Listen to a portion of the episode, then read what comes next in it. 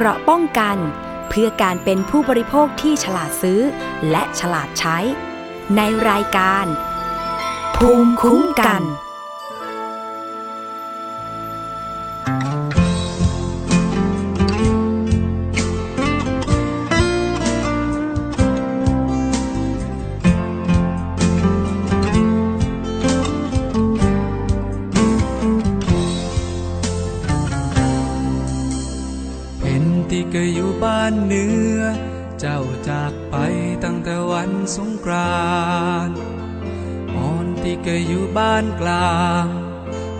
ตั้งเมินยังบ่หูข่าวเลย ต่างคนต่างไปทางจนบ้านเฮาบาเดียวเป็นบ้านหาผู้บ่าวเลยนอนอ้างว้างสอหาอีนางมันจังแสนยากเย็นเบื่อบ้านเฮาก็ไปเบื่อทำหน้าก็หายอายจะแย่จะได้ให้เจ้าคืนย้อนมา เจ้าคงหลงกับแสง เจ้าคงเพลินกับสี กับงานที่ดีมีกระจกห้องแอร์ดอกเอื้องเอ่ยเกยบานบนพื้นดอย ต้องมาคอยเป็นนางบำเรอให้กับชาย ดอกเอื้องเอ่ยเกยบานในหัวใจ ต้องจำทนยินยอมมอบกาย กลับมาเตออีนายคืนกลับมาแม่สายไอ้พร้อมจะอภัยที่แล้วมา กลับมาเตออีนาย คืนกลับมาแม่สายไอ้นี้ยังคอย อีน้องนั้นคืนบ้านเฮา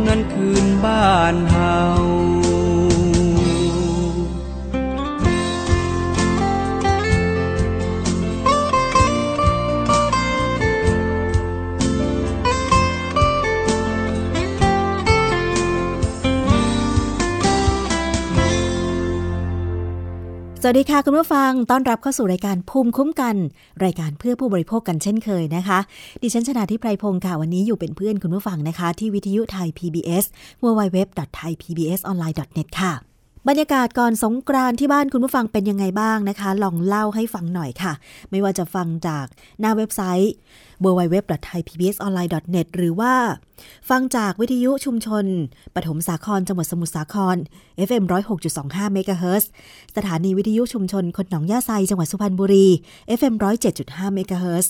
หรือว่าฟังจากวิทยุชุมชนวัดโพบัลลังจังหวัดราชบุรี FM 103.75 MHz นะคะ ส่วนใครที่ฟังอยู่ทางภาคเหนือค่ะ ที่วิทยุชุมชนคนเมืองลี้จังหวัดลำพูน FM 103.75 MHz และสถานีวิทยุชุมชนเทศบาลทุ่งหัวช้างจังหวัดลำพูน FM 106.25 MHz เฮิรตเป็นยังไงบ้างช่วงนี้ร้อนหรือเปล่า หรือว่าจะฟังทางอีสานค่ะ ที่วิทยุชุมชน คนเขาวงจังหวัดกาลสิน FM 89.5 MHz ก็ส่งข้อความกันเข้ามาได้นะคะ ช่วงก่อนเทศกาลสงกรานต์แบบนี้ค่ะ การสัญจรไปมาก็เป็นเรื่องที่หลายคนนะคะ บอกว่าหนักอกหนักใจ เพราะว่าปัจจุบันนี้เนี่ยการจราจรหนาแน่นรถติดขัดแถมอุบัติเหตุทางถนนก็เยอะอีกด้วย ตอนนี้ค่ะถ้าเกิดว่าใครกำลังจะเดินทาง จากกรุงเทพก็ดีหรือจากจังหวัดไหนก็ดีเนี่ยนะคะ ไปตามเส้นทางต่างๆ กรมทางหลวงค่ะก็มีแนะนำ 11 เส้นทางให้ประชาชนใช้เป็นทางเลือก ในการเดินทางออกจากกรุงเทพมหานครสู่ภาคเหนืออีสานกลางใต้ เพื่อหลีกเลี่ยงรถติดในช่วงสงกรานต์ปี 2559 นี้ค่ะ กรมทางหลวงนะคะ แนะนำเส้นทางขึ้นสู่ภาคเหนือ 3 เส้นทางค่ะ ก็คือ ให้ใช้ถนนวิภาวดีรังสิตหรือทางยกระดับดอนเมืองโทเว เข้าสู่ถนนพหลโยธิน ถึงต่างระดับบางปะอินนะคะ จากนั้นก็ให้เลี้ยวซ้ายเข้าสู่ถนนสายเอเชีย หรือทางหลวงหมายเลข 32 มุ่งหน้าสู่นครสวรรค์ อันนี้เป็นเส้นทางหลักที่ใครหลายคน ใช้กันเป็นประจำอยู่แล้วนะคะ แต่ว่าถ้าสำหรับคุณผู้ฟังที่อยู่ทางฝั่งตะวันตกค่ะ กรมทางหลวงแนะนำให้ใช้เส้นทางวงแหวนตะวันตก ถึงต่างระดับเชียงรากน้อยนะคะ จากนั้นก็เลี้ยวซ้ายเข้าสู่สายบางปะอินบางปะหัน หรือทางหลวงหมายเลข 347 เข้าสายเอเชีย ที่อำเภอบางปะหันค่ะ และเส้นทางที่ 3 นะคะ ก็ให้ใช้ทางหลวงหมายเลข 304 บางบัวทองสุพรรณบุรี แล้วก็เข้าสู่ถนนสายเอเชีย ที่อำเภอมโนรมจังหวัดชัยนาทมุ่งหน้าสู่นครสวรรค์ไปยังภาคเหนือค่ะสำหรับผู้ที่จะเดินทางจากกรุงเทพไปภาคใต้นะคะ แนะนำเส้นทางแรกก็คือ ให้ใช้ถนนพระรามสองหรือทางหลวงหมายเลข 5 เข้าสู่ถนนเพชรเกษม หรือทางหลวงหมายเลข 4 ค่ะ เส้นทางต่อมาคือ ให้ใช้ถนนเพชรเกษมหรือทางหลวงหมายเลข 4 ผ่านอำเภอสามพรานจังหวัดนครปฐมและไปยังอำเภอโพธารามจังหวัดราชบุรี เส้นทางที่ 3 นะคะก็คือจากขนส่งสายใต้ใหม่ ให้ใช้ถนนบางกอกน้อยนครชัยศรีหรือทางหลวงหมายเลข 338 เข้าสู่จังหวัดนครปฐมราชบุรีแล้วก็เพชรบุรีค่ะ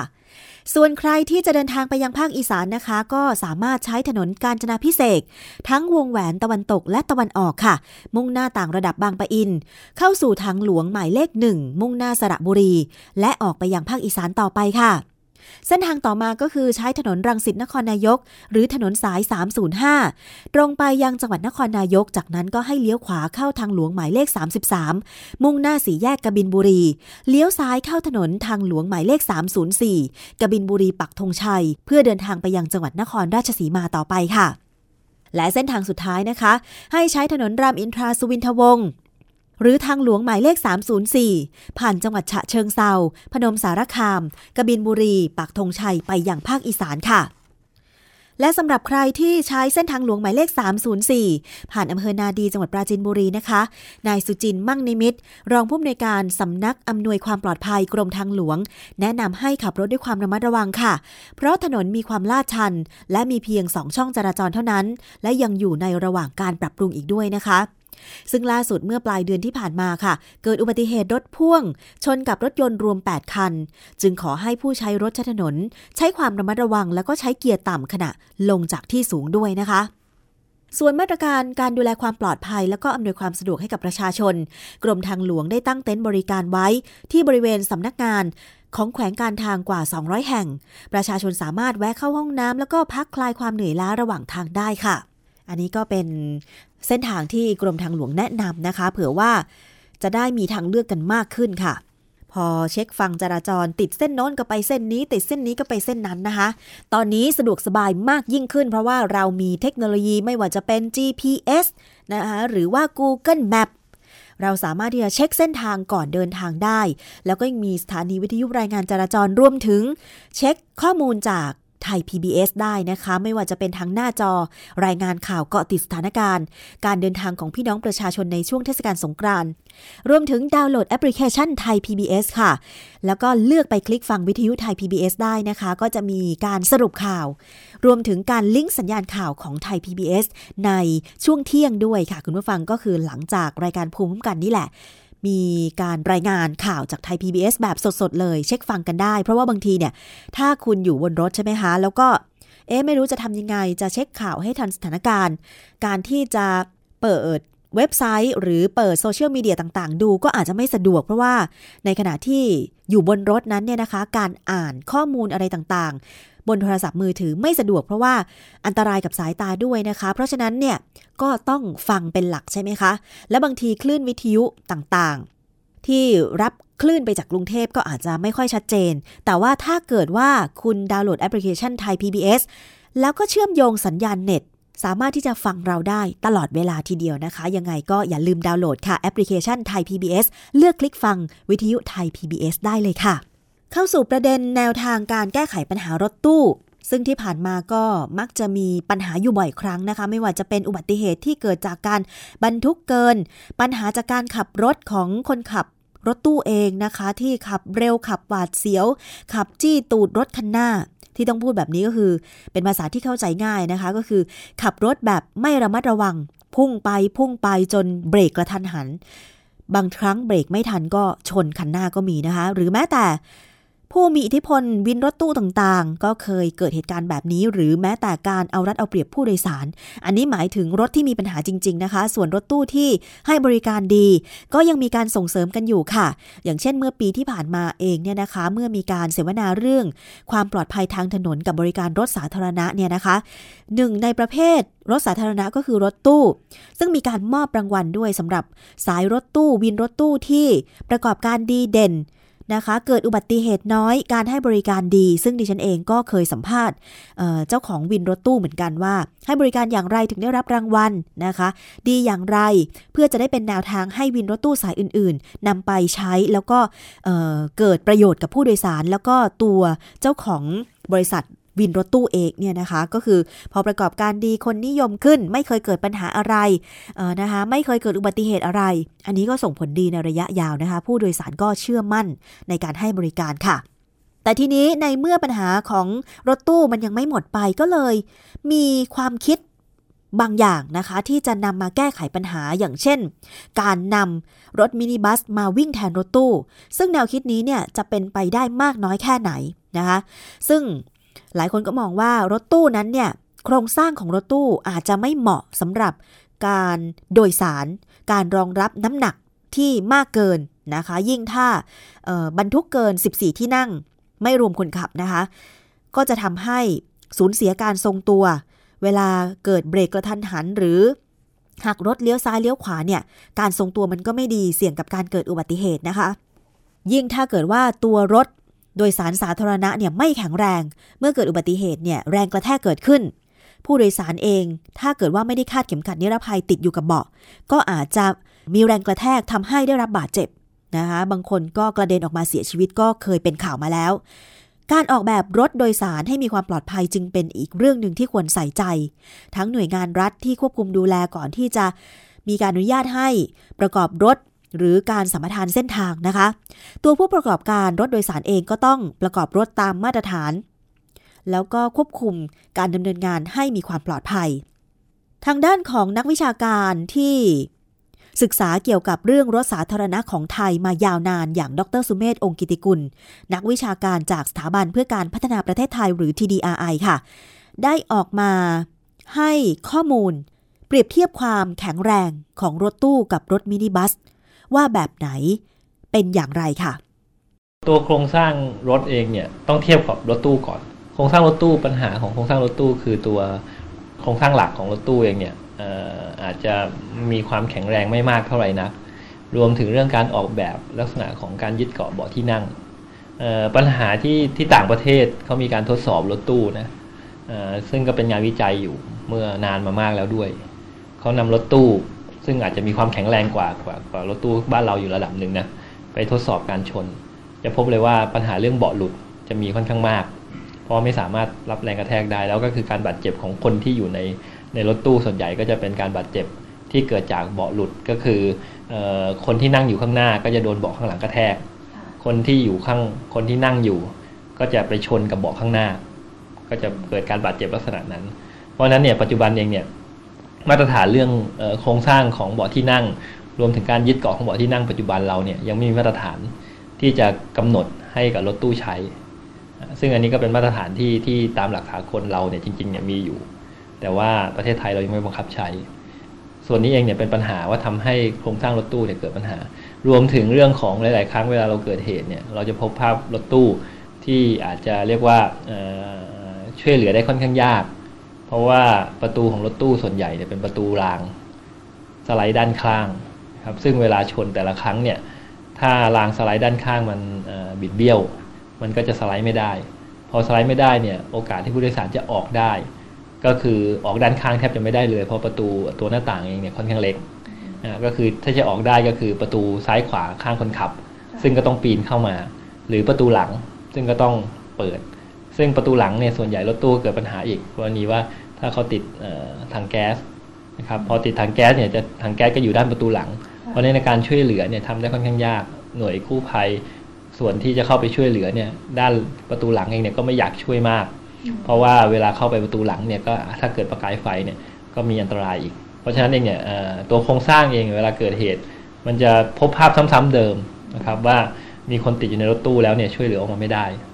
เกิดอาการบาดเจ็บแล้วก็เสียชีวิตมีความสูญเสียค่อนข้างมาก อันนี้คือเป็นปัญหาของของโครงสร้างรถตู้ทีนี้ ถ้าย้อนกลับมาโครงสร้างของรถมินิบัสโดยโดยทั่ว ๆ ไปเนี่ยโครงสร้างรถมินิบัสเนี่ยมีความแข็งแรงเชิงของพวกแชสซีแล้วก็โครงโครงสร้างพวกโครงสร้างหลักเนี่ยมากกว่า อย่างไรก็ดีเองเนี่ยปัญหาเดียวกันเรื่องการยึดเกาะเบาะที่นั่งเองเนี่ยก็เป็นปัญหาเดียวกันเหมือนกัน เพราะส่วนใหญ่เองเนี่ยถ้าเราไม่มีมาตรฐานที่จะกำกับตัวนี้เนี่ยตัวมินิบัสก็อาจจะไม่มี การยึดเกาะของเบาะที่นั่งที่เหมาะสมเท่าไหร่นัก แต่อย่างไรก็ดีเท่าที่เท่าที่ดูสภาพรถที่มีการประกอบในปัจจุบันบ้านเรารวมถึงรถมินิบัสเองเนี่ยการยึดเกาะของเบาะที่นั่งกับโครงสร้างหลักเนี่ยโดยเฉลี่ยทั่ว ๆ ไปเนี่ยจะดีกว่ารถตู้ เพราะฉะนั้นเนี่ยเวลาเกิดปัญหากับรถมินิบัสเองเนี่ยการยึดเกาะที่เหมาะสมเนี่ยอาจจะอาจจะช่วยจะมีโครงสร้างที่มีความแข็งแรงมากกว่า รวมถึงปัจจุบันเองเนี่ยเรายังใช้มินิบัสกับการเดินทางระยะทางปานกลางเนี่ยร้อยกว่ากิโลเมตรเนี่ย ไม่ไม่มากนักนะครับจำนวนรถยังไม่ค่อยมากนัก แต่จริงเนี่ยโครงสร้างรถมินิบัสที่เหมาะสมเองเนี่ย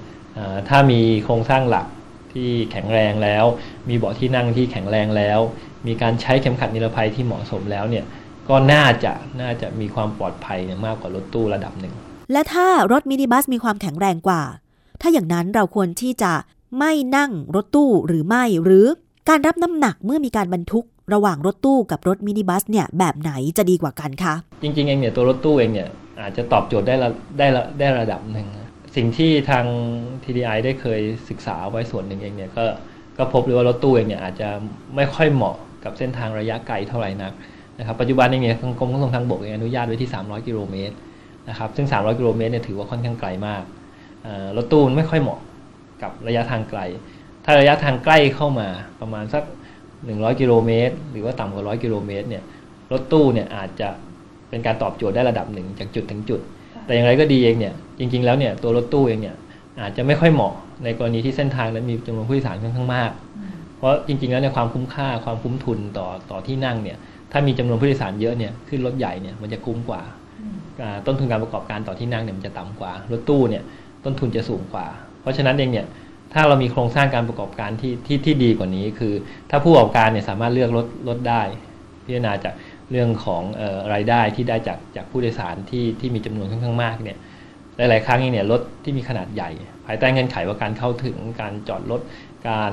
ขึ้นรถสะดวกคล้าย ๆ กับรถตู้นะรถขนาดใหญ่เนี่ยยังไงก็มีความคุ้มค่ามากกว่า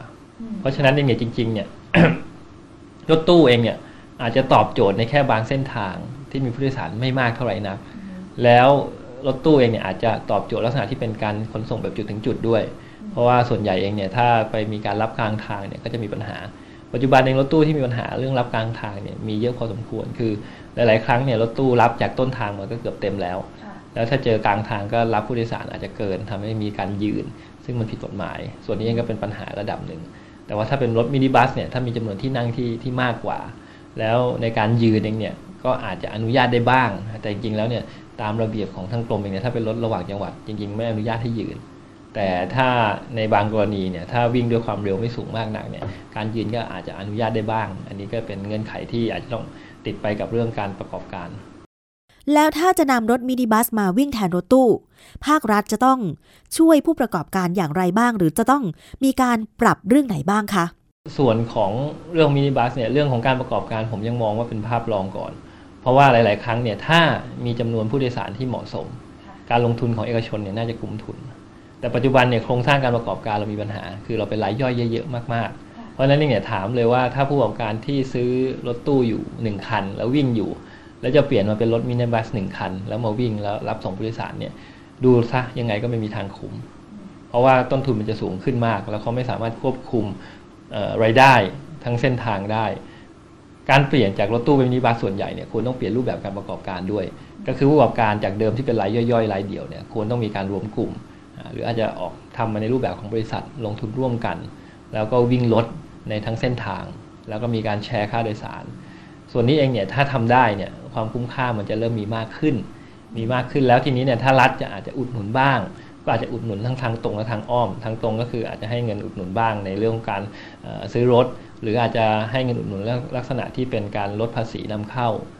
ส่วนต่างๆ แต่ภายใต้เงื่อนไขว่าการประกอบการควรต้องเหมาะสมก่อนอุดหนุนทางอ้อมอีกทางหนึ่งคือปัญหาของรถโดยสารประจำทางขนาดใหญ่ ที่ใหญ่กว่ารถตู้เนี่ยเรื่องจุดจอดมีปัญหา คือรถตู้เนี่ยปัจจุบันเนี่ยที่ได้รับความนิยม เพราะว่า จุดจอดเขาค่อนข้างสะดวก สามารถจอดริมถนนแล้วก็รับผู้โดยสารได้ แต่ถ้าเป็นรถมินิบัสที่มีขนาดใหญ่ขึ้นเนี่ยจุดจอดเนี่ยอาจจะเริ่มมีการติดขัด รัฐเนี่ยคุณต้องหาจุดจอดที่มีความเหมาะสมให้กับผู้ประกอบการ และเป็นจุดจอดที่สะดวกกับผู้โดยสารด้วย เพราะจริงๆอย่างเนี่ยรถตู้เนี่ยต้องอย่าลืมว่าสิ่งที่เขาเรียกว่าได้รับความนิยมมากก็คือเรื่องขึ้นลงง่าย ปัจจุบันที่จุดจอดที่นุสาวรีใชัยซึ่งเป็นจุดจอดที่ผิดกฎหมายเนี่ยมันสะดวกกับผู้โดยสาร เพราะฉะนั้นสมมุติถ้าเราต้องการจัดหาจุดจอดใหม่ที่เหมาะสม ให้คน ใช้รถตู้ หรือใช้รถมินิบัส ย้ายขึ้นไปใช้ให้เหมาะสมเนี่ยควรต้องมีจุดจอดที่เรียกว่าสะดวกสบายไม่แพ้กับที่อนุสาวรีย์ถ้าสามารถทำได้เนี่ยตัวนี้ก็สามารถช่วยผู้โดยสารได้ช่วยผู้ประกอบการได้ระดับหนึ่ง และดรสุเมธคิดว่าการแก้ไขปัญหารถตู้ รัฐทำมาถูกทางแล้วหรือยังคะ ตอนนี้เองเนี่ยเรียกว่าเป็นเพียงแค่ก้าวเริ่มต้น เพราะว่าจริงๆเนี่ยปัญหาเรื่องรถตู้โดยสารเนี่ยมีมีปัญหามาเป็นระยะเวลาค่อนข้างนาน แล้วตัวรถตู้เองเนี่ยได้ทำลายระบบรถโดยสารประจำทางสาธารณะในบางส่วนไปเยอะพอสมควร เพราะว่าด้วยความสะดวกสบายสามารถจอดได้ได้เข้าถึงกลางเมืองทำให้รถโดยสารขนาดใหญ่ ในเส้นทางร้อยกว่ากิโลเมตรรอบกรุงเทพมหานครเนี่ยเรียกว่าหยุดให้บริการไปหมดแล้วมีแต่รถตู้ เพราะฉะนั้นเนี่ยในการปรับปรุงแก้ไขส่วนนี้เองเนี่ยคงต้องเริ่มปรับส่วนหนึ่ง ซึ่ง ถามว่ามาถูกทางไหมก็คือ อย่างน้อยเนี่ยรัฐทำถูกในเรื่องของการทำรถตู้ผิดกฎหมาย ให้มีการจัดระเบียบนะครับคือลดจำนวนรถตู้ผิดกฎหมาย บางส่วนถ้ามีศักยภาพก็จับเข้ามาในระบบซะก็ทำให้เป็นถูกกฎหมายก่อน อย่างน้อยก็คือถูกกฎหมาย อย่างไรก็ดีเนี่ยในระยะยาวเนี่ยก็รัฐคงต้องมีความชัดเจนเรื่องนโยบายว่ารถตู้เนี่ยที่จับเข้ามาถูกกฎหมายแล้วเนี่ยจะปรับปรุงคุณภาพอย่างไร แล้วจะมีการจำกัดจำนวนหรือไม่ในอนาคต อาจจะมีการจำกัดจำนวนให้มันไม่เพิ่มมากขึ้น แล้วก็ให้มีรถขนาดอื่นที่มีความปลอดภัยกว่ามาทดแทนนะครับแล้วก็มีการเปลี่ยนถ่าย คือเราคงไม่ได้มองภาพว่าปีหน้าหรือปีนู้นอีกสปีเนี่ยรถตู้จะหมดไปมันคงไม่ใช่ แต่เราควรต้องมีแผนนโยบายระยะยาวว่าสมมติเนี่ยเราก็ทราบอยู่ว่ารถตู้มีความไม่ปลอดภัย มีปัญหาเรื่องการประกอบการ เราจะจำกัดจำนวนยังไง ลดขนาดยังไง มีการเปลี่ยนถ่ายให้เป็นรถที่มีความปลอดภัยเพิ่มมากขึ้นได้อย่างไร ถามว่าเริ่มต้นดีไหมเริ่มต้นดีแล้ว แต่ว่าหนทางยังอีกสักยาวไกลอยู่ระดับหนึ่ง เราคงต้องมีการแก้ไขในในระยะยาวอยู่ครับ นั่นคือมุมมองของนักวิชาการจาก TDRI ดรสุเมธองกิติกุลนะคะ แต่ทั้งนี้ทั้งนั้นค่ะนี่เป็นเพียงแนวคิด หนึ่งเท่านั้นในการที่จะแก้ไขปัญหา โดยจะต้องมีการศึกษาข้อมูลอย่างละเอียดรอบคอบหลายด้านอย่างที่ดรสุเมธได้กล่าวไปนะคะ ว่ารถแบบไหนถึงจะเหมาะกับการวิ่ง แล้วถ้าวิ่งในระยะทางที่ไกลขึ้นไม่เฉพาะภายในจังหวัด วิ่งระหว่างจังหวัดเนี่ยนะคะ แบบไหนจะดีกว่ากัน ซึ่งตอนนี้ถ้าสังเกตดูนะคะ ก็อย่างที่ดรสุเมธบอกไปว่า รถที่ให้บริการเป็นรถสาธารณะที่วิ่งระหว่างจังหวัด อย่างกรุงเทพ อยุธยากรุงเทพอ่างทองอะไรอย่างเงี้ยนะคะ หรือกรุงเทพประจวบเนี่ยก็จะมีรถตู้มากขึ้นมากขึ้น จนทำให้รถบัสโดยสารคันใหญ่ ๆ แม้แต่คันเล็ก ๆ เองเนี่ยก็แทบจะไม่มีหลงเหลือแล้วนะคะ คนก็หันไปขึ้นรถตู้ที่วิ่งระหว่างจังหวัดกันมากขึ้น เพราะฉะนั้นค่ะ จึงมีข่าวคราวเรื่องของอุบัติเหตุรถตู้มากขึ้น ถ้ายังไม่แก้ปัญหาเรื่องนี้นะคะ ในอนาคตนะคะไม่แน่ว่าประเทศไทยอาจจะต้องสูญเสียมากไปกว่านี้ ถ้าเราไม่หามาตรการป้องกันอุบัติเหตุรถโดยสารสาธารณะค่ะ เพราะไม่ใช่แค่คนขับรถคันนั้นเท่านั้นนะคะ มันหมายถึงชีวิตทรัพย์สินของผู้โดยสาร ซึ่งก็คือผู้บริโภคที่จ่ายค่าโดยสารไปนั่นเองค่ะ และสำหรับเทศกาลต่างๆ ของไทยเนี่ยนะคะ ก็มักจะมีการเพิ่มเที่ยวรถโดยสาร ดิฉันเองก็อยากจะมีข้อคิดเตือนใจสำหรับผู้โดยสารเล็ก ๆ น้อย ๆ นะคะ ในกรณีที่คุณไปจองตั๋วรถโดยสาร ก็ต้องไปจองที่เคาน์เตอร์ หรือตู้จำหน่ายตั๋ว บริเวณสถานีขนส่ง อย่างเช่นหมอชิดนะเอกมัยหรืออสายใต้ใหม่ อันนี้เป็นรถบัสโดยสารวิ่งต่างจังหวัด หรือแม้แต่รถตู้ตอนนี้ก็มีจุดจอดอยู่ที่สถานีขนส่งหลาย ๆ ที่แล้วนะคะ แต่ว่าสำหรับอนุสาวรีย์ชัยสมรภูมิซึ่งเป็นจุดจอดรถตู้หลายสายที่วิ่งระหว่างกรุงเทพและปริมณฑลค่ะ ก็อาจจะเกิดความแออัดกันบ้าง ต้องต่อคิวกันยาวบ้าง ทั้งนี้ทั้งนั้นนะคะ อยากจะวิงวอนขอให้ เจ้าของรถตู้นะคะแล้วก็คนขับรวมถึงพนักงานที่จำหน่ายตั๋วเนี่ยก็คอยดูแลอำนวยความสะดวกผู้โดยสาร รวมถึงดูแลความปลอดภัยด้วยก็แล้วกันนะคะ ปฏิบัติตามกฎจราจรไม่วิ่งบนไหลทางค่ะ เพราะที่ผ่านมาดิฉันมักจะเห็นนะคะว่ารถตู้บางคันที่วิ่ง อย่างเช่นสายเหนือเนี่ยไม่ว่าจะเป็นนครสวรรค์สิงห์บุรีนะคะอุทัยธานีเนี่ยนะคะเวลาถึงช่วงเทศกาลมักจะมีรถติดใช่ไหมคะ ตอนนี้บางช่วงของถนนสายเอเชียมีการขยายผิวจราจรเป็น4เลน แต่มีไหลทางอยู่หน่อยนึง เอาไว้ให้มอเตอร์ไซค์วิ่ง หรือว่ารถฉุกเฉินเวลารถเสียอะไรอย่างเงี้ยก็ไปวิ่งบนไหลทางหรือจอดบนไหลทาง แต่ปรากฏว่าก็ยังเห็นรถบางคัน ไม่เฉพาะรถตู้นะ รถส่วนตัวบางคันก็ขึ้นไปวิ่งบนไหลทาง อันนี้อันตรายนะคะ เพราะว่าบนไหลทางมีไว้สำหรับรถที่ขับช้า รถมอเตอร์ไซค์หรือรถเสียเท่านั้น ถ้าคุณจะวิ่งเร็วแล้ว คุณไม่ควรจะไปแซงบนไหลทาง หรือไปวิ่งบนไหลทางนะคะ เพราะว่าถ้าเกิดชนขึ้นมาแล้วเนี่ย คนที่เขาจอดอยู่คนที่เขาวิ่งช้าเนี่ยจะได้รับบาดเจ็บหรือเสียชีวิตได้ คุณเองก็ผิดด้วยนะคะ เพราะว่าตามกฎหมายแล้วเนี่ยนะคะ ไหลทางมีไว้พักสำหรับรถเสียหรือมอเตอร์ไซค์วิ่งเท่านั้นหรือจักรยานหรือคนเดินเท่านั้น เพราะฉะนั้นเนี่ยรถที่วิ่งเร็วๆอย่าแซงบนไหลทางเลยค่ะ ดิฉันเห็นแล้วเป็นห่วง แล้วก็เห็นใจคนที่เดินอยู่บนไหลทางมาก ๆ เลยทีเดียว หลายคนอาจจะบอกว่า เอ๊ะ ใครจะมาเดินบนไหลทาง มีนะคะ มีเหมือนกันไม่ว่าจะเป็นถนนสายหลักสายรอง เพราะว่าบางทีรถเสีย คนที่อยู่บนรถนั้นก็อยู่บนรถไม่ได้ถูกไหม ก็ต้องออกมานอกตัวรถอยู่ข้างๆรถ เพราะฉะนั้นเนี่ยต้องเห็นใจคนที่ต้องใช้ไหลทางเมื่อมีเหตุจำเป็นด้วยนะคะ อย่าแซงบนไหลทาง อย่าวิ่งบนไหลทางค่ะ คุณผู้ฟัง ถึงช้าแต่ถึงชัวร์ดิฉันว่าดีกว่านะคะ ช่วงนี้ค่ะไปฝั่งเพลง เพราะๆกันสักครู่หนึ่งเดี๋ยวช่วงหน้าหน้าหน้าสาระค่ะ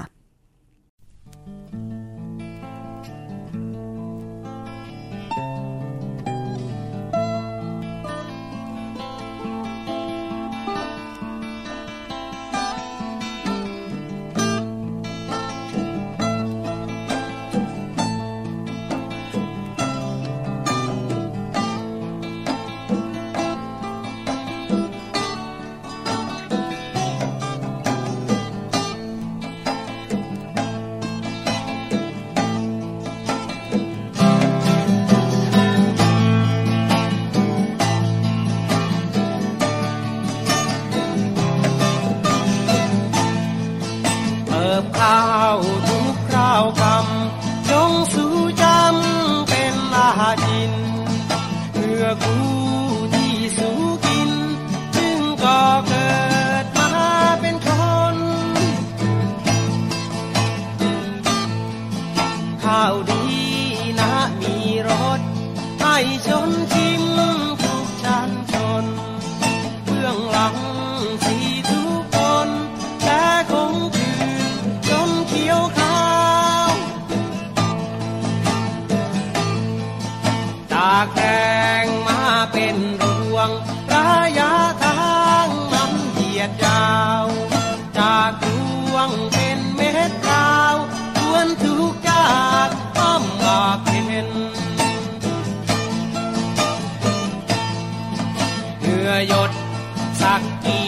าดทุกยศจา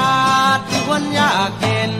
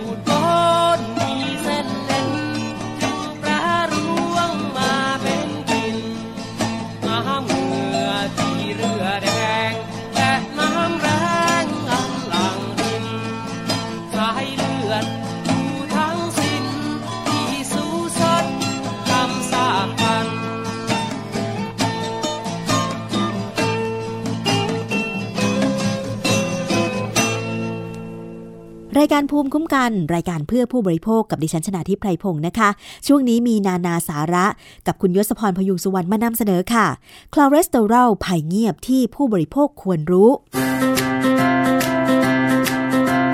นานาสาระ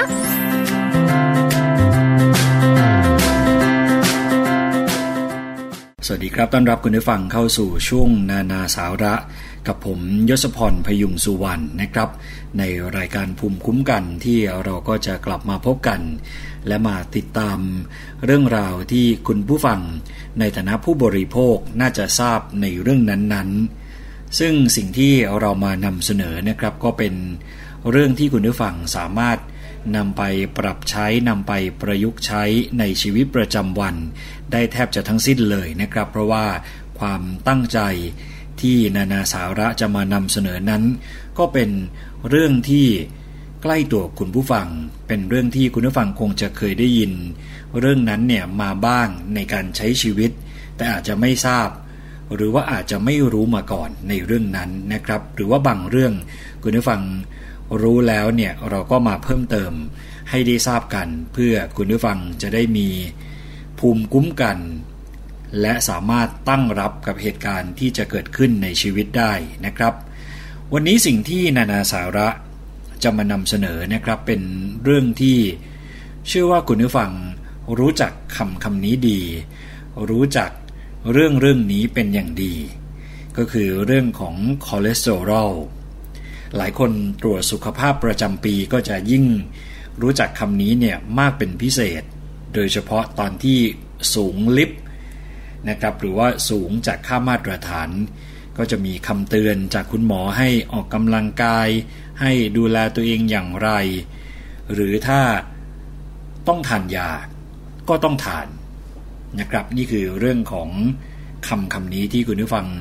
รู้จักกันเป็นอย่างดีครับ วันนี้นานาสาระจะมาเพิ่มเติมให้คุณผู้ฟังได้ทราบ และรวมไปถึงคำแนะนำดีๆ เกี่ยวกับสมุนไพรของไทยนะครับที่สามารถสู้กับภัยเงียบอย่างคอเลสเตอรอลได้นานาสาระก็เลยจะทำเป็น 2 ตอนในช่วงเทศกาลวันสงกรานนี่แหละนะครับ ที่กำลังจะมาถึงด้วย แล้วก็อย่างวันนี้ ก็จะแบ่งเป็นเรื่องของคอเลสเตอรอลและอีกหนึ่งตอนจะเป็นคำแนะนำในการนำพืชสมุนไพร มาสู้กับคอเลสเตอรอลนะครับอยากจะให้คุณผู้ฟังได้ติดตามต่อเนื่องกัน 2 ตอนเลยนะครับ ทั้งวันนี้ก็คือวันจันทร์ และวันพฤหัสบดีที่กำลังจะมาถึงก็คือวันที่ 14 เมษายน ก็จะเป็นอีกหนึ่งตอนที่จะมานำเสนอให้คุณผู้ฟัง ได้รู้จักสมุนไพรที่นำมาสู้กับคอเลสเตอรอลที่อาจจะสูงเกินมาตรฐานนะครับ มาดูกันก่อนครับคุณผู้ฟังทำความรู้จัก คอเลสเตอรอลกันก่อนนะครับก็คือ ต้องรู้ว่ามีหน้าที่อะไร หน้าที่สำคัญของคอเลสเตอรอลในร่างกายเนี่ยมีหลายอย่างด้วยกันนะครับ โดยจะถูกนำมาใช้ในการสร้างฮอร์โมน และเป็นส่วนประกอบของเยื่อหุ้มเซลล์ ในภาวะที่ร่างกายขาดคอเลสเตอรอลจะทำให้ผนังเซลล์เนี่ยอ่อนแอลงนะครับ ไม่สามารถ ป้องกันเชื้อโรคได้ตามปกติ และอาจจะมีผลทำให้ผนังหลอดเลือดบาง การสร้างฮอร์โมนเพศชายหรือหญิงรวมไปถึงฮอร์โมนต่อมหมวกไต ก็อาจจะมีความผิดปกติไปด้วย และที่สำคัญนะครับคอเลสเตอรอลจะถูกนำไปสร้างกรดน้ำดีโดยตับ เพื่อใช้ย่อยไขมัน เพราะฉะนั้นถ้าขาดคอเลสเตอรอลกลไกที่ว่าทั้งหลายนี้เนี่ยก็จะผิดปกติไปด้วยนะครับ คอเลสเตอรอลเนี่ยเป็นสารที่เรียกว่าไลโพโปรตีน จะถูกสร้างขึ้นที่ตับร้อยละ 60-70 นะครับคุณผู้ฟัง ที่เหลือจะได้รับจากอาหารที่มีไขมันคอเลสเตอรอลสูง ไม่ว่าจะเป็นอาหารมันต่างๆ โดยเฉพาะที่ได้จากไขมันสัตว์ เช่น เนื้อติดมัน หมูติดมัน หมูสามชั้นข้าวมันไก่ ขาหมู เครื่องใน หนังเป็ด หนังไก่ ไข่แดง ไข่ปลา กุ้ง ปลาหมึก และหอยนางรม เป็นยังไงครับคุณผู้ฟังได้ฟัง อาหารแต่ละชนิดที่มีคอเลสเตอรอลสูงแล้ว เป็นอาหารโปรดในแต่ละมื้อของคุณผู้ฟังเลย ใช่ไหมครับ แต่ก็อย่างที่เรารู้กัน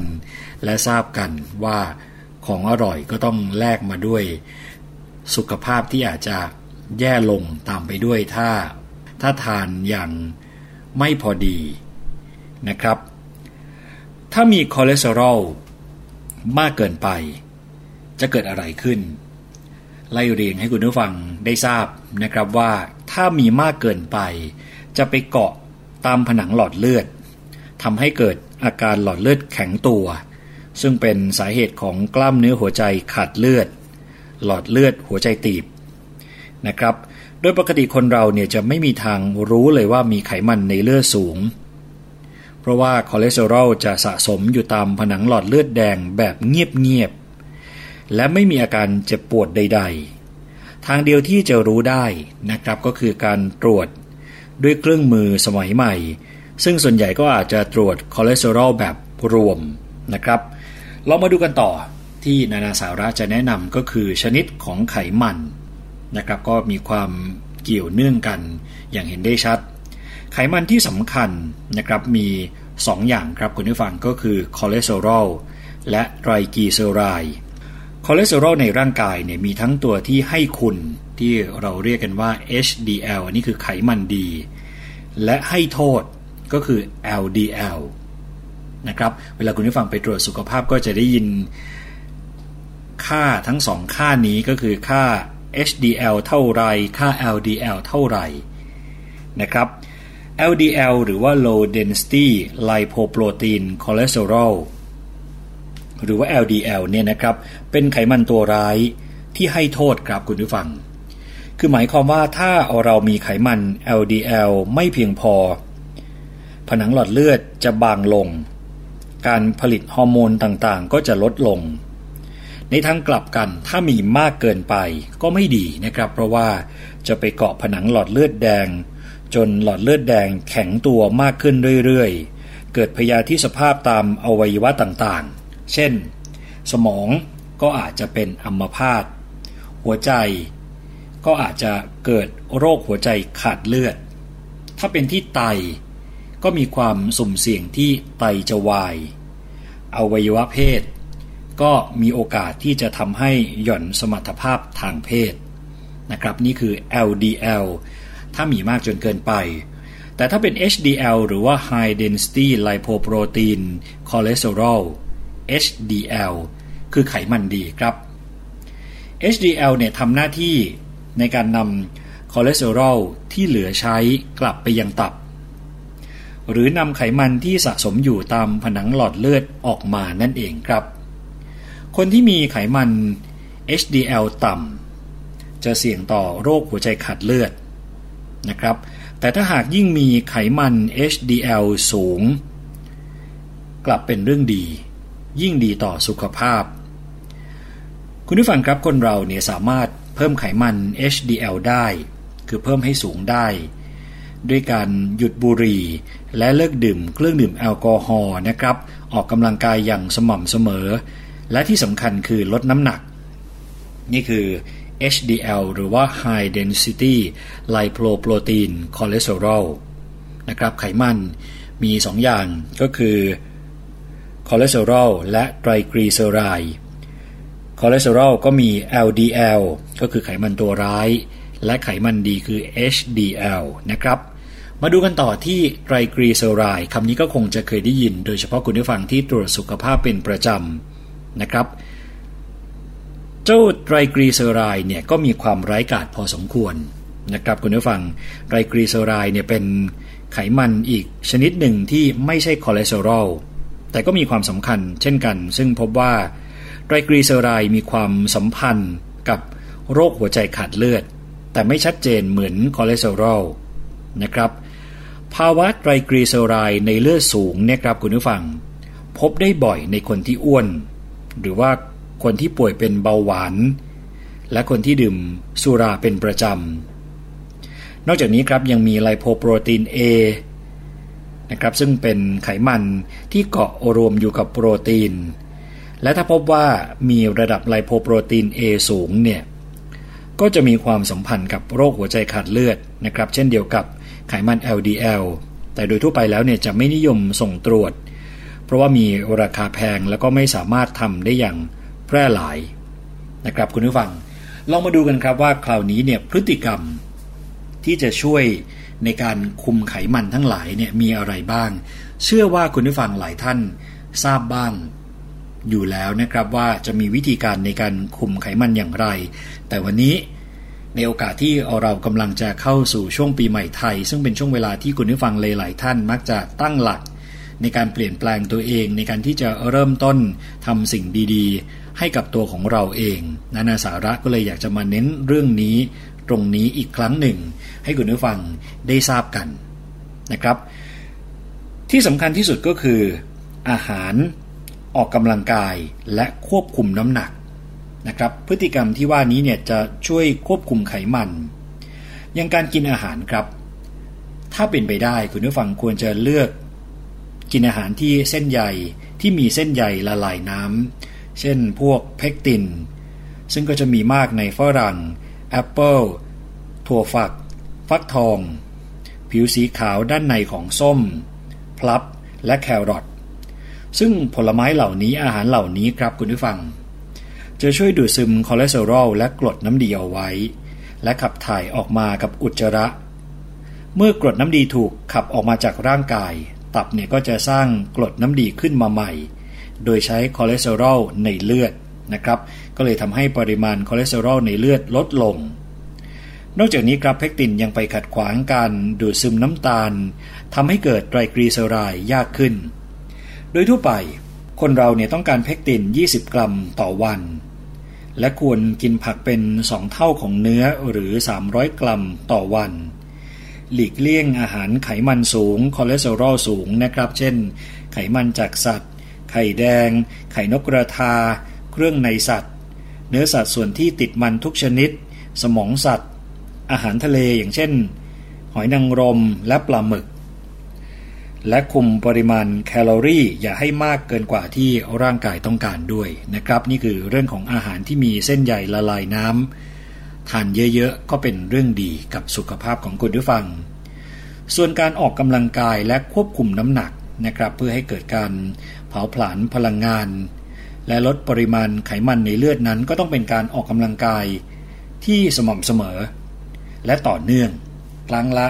20ถึง30นาที อย่างน้อยสัปดาห์ละ3ถึง4ครั้งนะครับเพื่อที่จะเพิ่มสมรรถภาพของปอดและหัวใจ หลายอย่างครับที่คุณผู้ฟังสามารถทำได้และไม่เหนื่อยจนเกินไป อย่างเช่นการเดินเร็ว จ็อกกิ้ง เต้นรำขี่จักรยานสำหรับผู้ป่วยโรคหัวใจนะครับและคนที่มีอายุมากกว่า 40 ปี แนะนำว่าควรจะปรึกษาแพทย์ ว่าควรออกกำลังกายชนิดไหนนะครับ หากการควบคุมน้ำหนัก การออกกำลังกายและการควบคุมอาหารไม่ได้ผลเนี่ยครับคุณผู้ฟัง คุณหมอก็จะแนะนำให้กินยารักษาไขมันในเลือด ซึ่งก็เป็นการรักษาเพื่อจะหวังผลในระยะยาวนะครับก็คือต้องการควบคุมให้ไขมันในเลือดเนี่ยอยู่ในเกณฑ์ปกติเป็นเวลาอย่างน้อย 5 ปีขึ้นไป จึงจะได้ประโยชน์จากยาครับ ดังนั้นนะครับการกินยาเนี่ยก็เป็นอีกทางเลือกหนึ่ง แต่ที่สำคัญก็คือว่า เวลากินยาคุณผู้ฟังก็ต้องกินอย่างสม่ำเสมอนะครับ ไม่อย่างนั้นแล้วเนี่ยก็จะไม่ได้ประโยชน์จากยา แล้วก็เสียค่าใช้จ่ายโดยเปล่าประโยชน์เสียเวลาไปโดยเปล่าประโยชน์นะครับ นี่คือเรื่องของคอเลสเตอรอลชนิดไขมันต่างๆ และพฤติกรรม ที่คุณผู้ฟังจะสามารถทำได้ในการควบคุมไขมัน ถือเป็นการตั้งหลักในช่วงวันปีใหม่ไทยที่กำลังจะมาถึงนะครับ เพราะว่าหลายคนมักใช้ช่วงเวลานี้ในการเลือกที่จะเปลี่ยนแปลงตัวเอง นี่คือคำแนะนำให้คุณผู้ฟังได้ทราบกันนะครับ ในส่วนของค่าปกติของคอเลสเตอรอลรวมส่งท้ายนิดหนึ่งแล้วกันให้คุณผู้ฟังได้เห็นนะครับว่า ค่าปกติของคอเลสเตอรอลรวมอยู่ที่เท่าไหร่ ถ้ามาตรฐานเนี่ยต้องน้อยกว่า 200 มิลลิกรัม ต่อเดซิลิตร และถ้ามากกว่า 240 มิลลิกรัม ต่อเดซิลิตร ถือว่าผิดปกตินะครับสำหรับไขมัน LDL ต้องน้อยกว่า 130 มิลลิกรัม ต่อเดซิลิตร และสำหรับ คนที่เป็นโรคหัวใจแล้วเนี่ยควรรักษาระดับไขมัน LDL ให้น้อยกว่า 100 มิลลิกรัม ต่อเดซิลิตร ส่วนไตรกลีเซอไรด์ก็แนะนำให้ต่ำกว่า 200 มิลลิกรัม ต่อเดซิลิตรนะครับ นี่คือส่วนแรกเท่านั้นครับที่วันนี้นานาสาระมานำเสนออยากจะเชิญชวนให้คุณผู้ฟังได้ติดตามต่อในวันพระรหัสบดีที่กำลังจะมาถึงนี้ มีสมุนไพรหลายอย่างมาแนะนำในการสู้ภัยเงียบ คอเลสเตอรอลที่ว่านี้ครับ ขอบคุณด้วยนะครับข้อมูลจากเภสัชกรหญิง ดร สุภาพรปีติพร กลุ่มงานเภสัชกรรม โรงพยาบาลเจ้าพระยาอภัยภูเบศและนิตยสารหมอชาวบ้านครับนานาสาระจะกลับมาพบกับคุณผู้ฟังอีกครั้งหนึ่งในวันพระรหัสบดีที่กำลังจะมาถึงนี้ครับ วันนี้ผมยศพรพยุงสุวรรณและช่วงนานาสาระต้องขอตัวลาไปก่อนแล้ว สวัสดีครับ นานาสาระ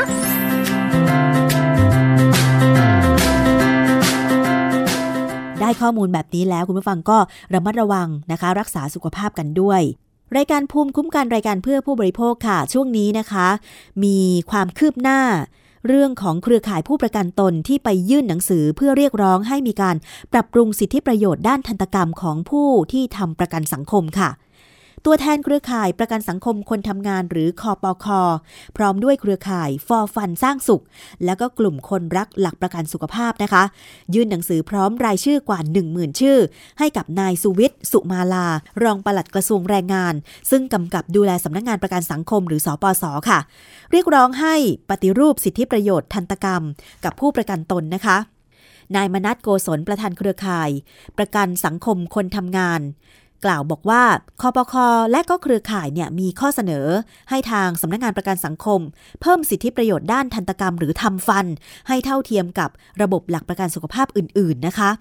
โดยผู้ประกันตนเนี่ยมีสิทธิ์ที่จะได้รับบริการตามความเป็นจริง โดยไม่ต้องสำรองจ่าย แล้วก็เพิ่มการตรวจสุขภาพทางช่องปากประจำปี ทั้งในคลินิก โรงพยาบาลรัฐ แล้วก็เอกชนค่ะ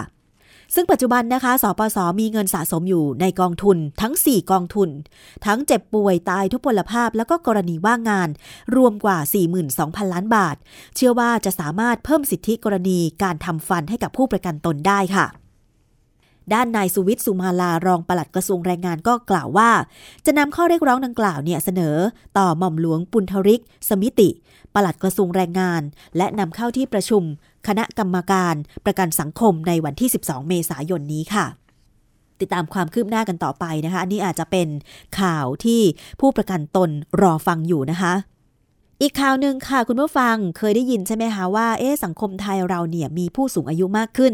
แล้วอีก 10 ปีเนี่ยจะก้าวเข้าสู่สังคมผู้สูงอายุแบบเต็มตัว อัตราการเกิดของไทยก็น้อย คนเอ่อคนไทยก็อายุยืนขึ้นนะนะคะ แต่ว่ามีการคาดการณ์จากธนาคารโลกค่ะ บอกว่าอีก 20 ปีข้างหน้า ไทยจะมีผู้สูงอายุเพิ่มมากขึ้นเป็น 17 ล้านคน แต่การเข้าถึงบริการด้านสุขภาพยังเป็นปัญหาของผู้สูงอายุ จึงเสนอให้รัฐเพิ่มสิทธิประโยชน์ การเข้าถึงบริการค่ะ ปี 2558 ที่ผ่านมานะคะ ประเทศไทยพบผู้สูงอายุตั้งแต่ 65 ปีขึ้นไป มีจำนวนกว่าร้อยละ 10 หรือประมาณ 7 ล้านคนของประชากรไทยค่ะ และธนาคารโลกยังคาดการอีกว่า อีก 20 ปีข้างหน้าจะมีผู้สูงอายุเพิ่มขึ้นเป็น 17 ล้านคน ซึ่งมากกว่า 1 ใน 4 ของประชากรไทยนะคะนายสุทธยุทธ อสอนประสบ ผู้เชี่ยวชาญด้านการพัฒนามนุษย์ธนาคารโลกระบุว่า แม้ขณะนี้คนไทยทุกคนจะได้รับสิทธิ์ คุ้มครองจากหลักประกันสุขภาพทั่วหน้า ตั้งแต่ปี 2545ทำให้ผู้สูงอายุนั้นสามารถเข้าถึงสิทธิการรักษาพยาบาล ในยามเจ็บป่วยทุกคน แต่จากการสำรวจพบว่า ผู้สูงอายุในเขตชนบทส่วนใหญ่กลับประสบความยากลำบาก ในการเข้าถึงบริการทางสุขภาพอยู่เลยนะคะ เนื่องจากส่วนใหญ่ต้องพึ่งพาลูกหลาน และญาติพี่น้องในเวลาที่ต้องเดินทางไปยังสถานพยาบาลค่ะ จากงานวิจัยของธนาคารโลกพบว่า ผู้สูงอายุในพื้นที่ชุมชนชนบทนั้นเนี่ยต้องเสียค่าใช้จ่ายในการเดินทางไปรักษาพยาบาล ปีละกว่า 6,000 บาท ซึ่งต่างจากผู้สูงอายุในชุมชนเมืองที่เสียเพียงปีละ 474 บาทเท่านั้นนะคะ จึงเสนอให้รัฐเนี่ยควรจะมีนโยบายสนับสนุนค่าเดินทางไปยังสถานพยาบาล ให้กับผู้สูงอายุในพื้นที่ห่างไกล เพื่อให้เข้าถึงบริการได้ด้วยค่ะ นอกจากนี้ค่ะต้องขยายสิทธิหลักประกันสุขภาพทั่วหน้าในบางโรค ที่ต้องเสียค่าใช้จ่ายอย่างเช่น โรคมะเร็งบางประเภท โรคไตเรื้อรัง เพราะว่าผู้สูงอายุในชนบทส่วนใหญ่มีฐานะยากจน แล้วก็มักจะเจ็บป่วยด้วยโรคเหล่านี้ อันนี้เป็นงานวิจัยของธนาคารโลกนะคะน่าเป็นห่วงไม่น้อยเมื่อได้ฟังผลวิจัยแบบนี้ แต่ไม่ต้องตระหนกไปค่ะคุณผู้ฟัง ดิฉันเชื่อแน่ว่าผลวิจัยจะไปถึงหูของรัฐบาลนะคะ แล้วก็เตรียมแผนที่จะรองรับ สิ่งที่จะเกิดขึ้นกับสังคมผู้สูงอายุในประเทศไทยนะคะ ซึ่งดิฉันเองก็จะเป็นหนึ่งในนั้นแหละ คุณผู้ฟังล่ะคะเป็นยังไงบ้าง ท่านที่ฟังอยู่ในต่างจังหวัดตอนนี้เนี่ย มีความยากลำบากในการเดินทางไปโรงพยาบาล หรือแม้แต่ยากลำบากไหม แค่จะไปสถานีอนามัยเนี่ยนะคะ ตอนนี้เขาเปลี่ยนชื่อเป็นโรงพยาบาล สุขภาพตำบลแล้วใช่ไหมแต่ว่าเมื่อก่อนเรียกอนามัย ยากลำบากไหมคะ ต้องรอลูกรอหลาน ว่างงานก่อนถึงจะ ขับมอเตอร์ไซค์ถึงจะขับรถไปส่ง อันนี้ก็ยากแล้วนะ ถ้ารอลูกหลานไม่ไหว การที่จะนั่งรถสาธารณะไปเอง ก็อาจจะยากอีก เพราะว่าในต่างจังหวัดรถสาธารณะ อย่างเช่นรถสองแถวรถเมล์เนี่ยอาจจะมีไม่ครอบคลุมทุกพื้นที่ บางหมู่บ้านต้องใช้วิธีการเหมารถเหมารถก็คือ การว่าจ้างของคนที่มีรถนั่นแหละไปส่งนะคะแล้วก็ให้ค่าน้ำมูกน้ำมันกันไป เพราะฉะนั้นเนี่ยข้อเสนอจากงานวิจัยนี้ก็คือเพิ่มค่าเดินทางให้กับผู้สูงอายุ ที่อยู่ในต่างจังหวัดพื้นที่ห่างไกล เพื่อจะได้เป็นค่ารถไปรักษาพยาบาล นอกจากค่ารักษาพยาบาลแล้วเอออันนี้ก็เข้าท่าดีเหมือนกันนะคะ แต่ยังไงก็แล้วแต่นะคะดิฉันคิดว่ารัฐบาลก็น่าที่จะนำไปพิจารณาด้วยสำหรับข้อเสนอนี้นะคะ เพราะว่ามันเป็นผลดีกับผู้สูงอายุในไทยค่ะ แต่ทั้งนี้ทั้งนั้นนะคะ คุณผู้ฟังมันก็ขึ้นอยู่กับงบประมาณอีกนั่นแหละอะเดี๋ยวเรามาติดตามดูก็แล้วกัน วางแผนแต่เนิ่นๆนะคะ นี่คือช่วงเวลาของรายการภูมิคุ้มกันค่ะ ขอบคุณมากเลยสำหรับการติดตามรับฟังนะคะ หวังว่าทุกเรื่องที่ดิฉันนำมาเสนอนี้จะเป็นประโยชน์กับผู้บริโภคนะคะ ไม่มากก็น้อยค่ะ ติดตามรับฟังได้ 11-12 นาฬิกาที่วิทยุไทย PBS www.thaipbsonline.net ต้องการเชื่อมโยงสัญญาณดาวน์โหลดแบบฟอร์มได้เลยค่ะ ที่หน้าเว็บไซต์ของเราแล้วก็ส่งกลับมาที่อีเมล radio@thaipbs.or.th นะคะ หรือติดต่อทีมงานที่ 027902528 027902529 นะคะ วันนี้ลาไปแล้วค่ะ ดิฉันชนะทิพไพรพงศ์กลับมาใหม่ สวัสดีค่ะ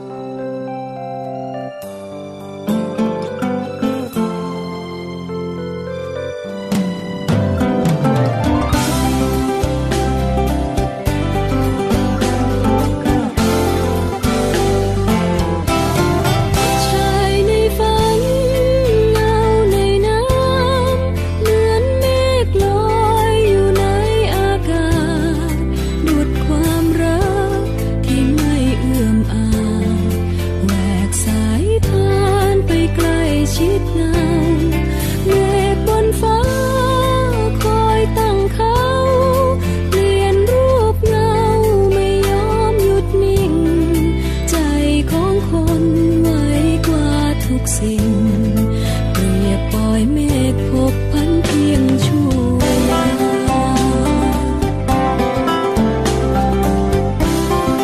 คำบางคื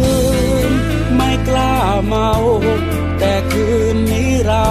ไม่เมาไม่ได้ เพราะความรักที่พัดพรากไปอยากเกินใจจะตัดได้ลง งเป็นเพราะ สวรรค์ไม่ส่งนรกไม่สร้างรักจึงจางล้างใจเหลือแต่ตัวบาดรักท่วมกายหล่นจมลงในสายทานที่สิ้นหวังกิ่ง